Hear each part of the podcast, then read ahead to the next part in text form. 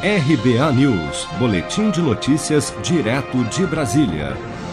O senador Flávio Bolsonaro disse em depoimento ao Ministério Público do Rio de Janeiro não recordar de suposto pagamento em espécie na compra de dois apartamentos em Copacabana em 2012. Investigações sobre um possível esquema de desvio de parte dos salários de assessores do gabinete de Flávio Bolsonaro na Assembleia Legislativa do Rio, as chamadas rachadinhas, apontaram que no dia do registro da aquisição dos apartamentos, o vendedor dos imóveis efetuou um depósito no valor de 638 mil reais em dinheiro em um banco. Questionado pelos membros do Ministério Público se havia comprado os imóveis em dinheiro, Flávio Bolsonaro teria desviado do assunto dizendo, aspas, que eu me recorde não, se eu não me engano, foi por transferência bancária esse sinal, cheques, e no dia eu paguei as duas salas junto com a minha esposa no próprio cartório. Fecha aspas.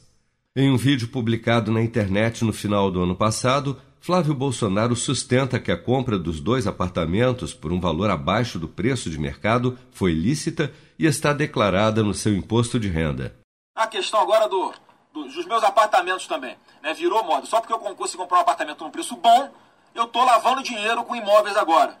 Bom, só para entender, para que todos entendam, são duas kitnets que eu comprei de 29 metros quadrados, sem vaga na garagem, cacarecada, lá em Copacabana. Eu comprei de um grupo de investidores americanos que estavam saindo do Brasil. E eles me ofereceram dois os dois imóveis do mesmo grupo. Eles me ofereceram três imóveis. Como eu não tinha dinheiro, eu comprei só dois. E é óbvio que eu consegui negociar um preço melhor, porque foram dois imóveis do mesmo vendedor e aí eu sou acusado de comprar os imóveis com valor 30% abaixo do valor de mercado à época. As pessoas eles estavam saindo do Brasil, queriam se desfazer dos imóveis, eu tive a oportunidade de comprar. Eles, eu recolhi os impostos devidos sem problema nenhum. E agora eu sou só porque eu, numa relação de compra e venda onde as partes acordaram o valor, eu não posso comprar mais barato? Eu tenho que comprar mais caro para não ter suspeita? Que loucura é essa?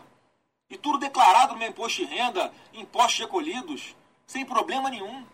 Em nota, a defesa de Flávio Bolsonaro disse que vai questionar na Justiça as notícias de vazamento das peças e áudios do procedimento que tramita sob sigilo.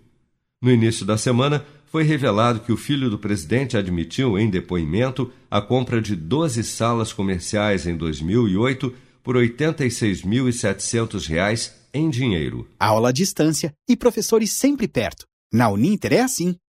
Graduação e pós-graduação à distância Uninter, ao seu lado para transformar a sua história. Cursos a partir de R$ 127,30 por mês. Inscreva-se. uninter.com. Com produção de Bárbara Couto, de Brasília, Flávio Carpes.